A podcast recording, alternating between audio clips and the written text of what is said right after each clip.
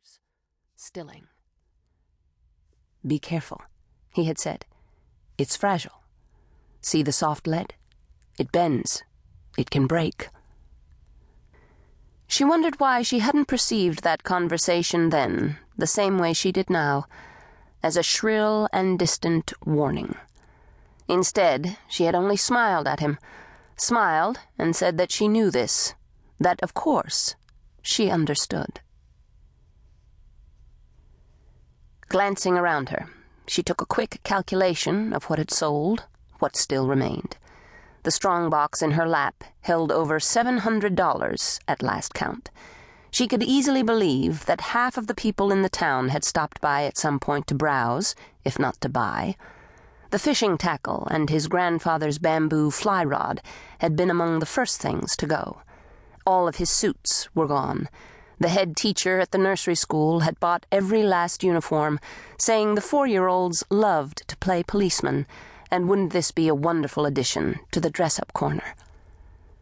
The only things left were his boxer shorts. She supposed they would have to be sent to Goodwill, and a stack of travel magazines that she'd found quite by accident behind his bandsaw. Inspired, she stood up and took the stack, then walked to the edge of the driveway. She handed the one on top blue ocean, white beach, 200 top Caribbean hotels to a man with a little girl in tow. Thank you for stopping by, she said, offering the magazine like a theater playbill or a parting gift. At ten past five, she sat down on her folding chair. She remembered reading once about tribal Indian societies, centuries earlier, in which women had the power to divorce a husband simply by stacking his shoes outside a tepee. She pressed her knees together and tried not to think about the sun that was blinding her eyes and giving her a headache. Her husband drove up at 5:26. "Hi," he said. "I made good time." She didn't say anything. He glanced at the overturned boxes, the pile of underwear to the left of her feet, the bare strung clothesline, the box on her lap. Getting rid of some stuff? It was a good day for a garage sale. She didn't turn to face him as he gave her a strange look and walked into the house.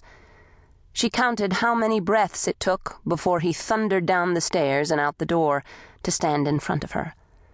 His face was red with anger, and he blocked out the low sun so that the edges of his hair and his shoulders seemed to be on fire. I'm sorry, she said coolly, coming to her feet. She gestured gracefully around the lawn. There's nothing left.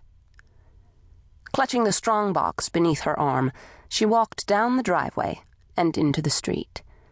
She put one foot mechanically in front of the other in the direction she knew would lead to the center of town, and she didn't allow herself to look back.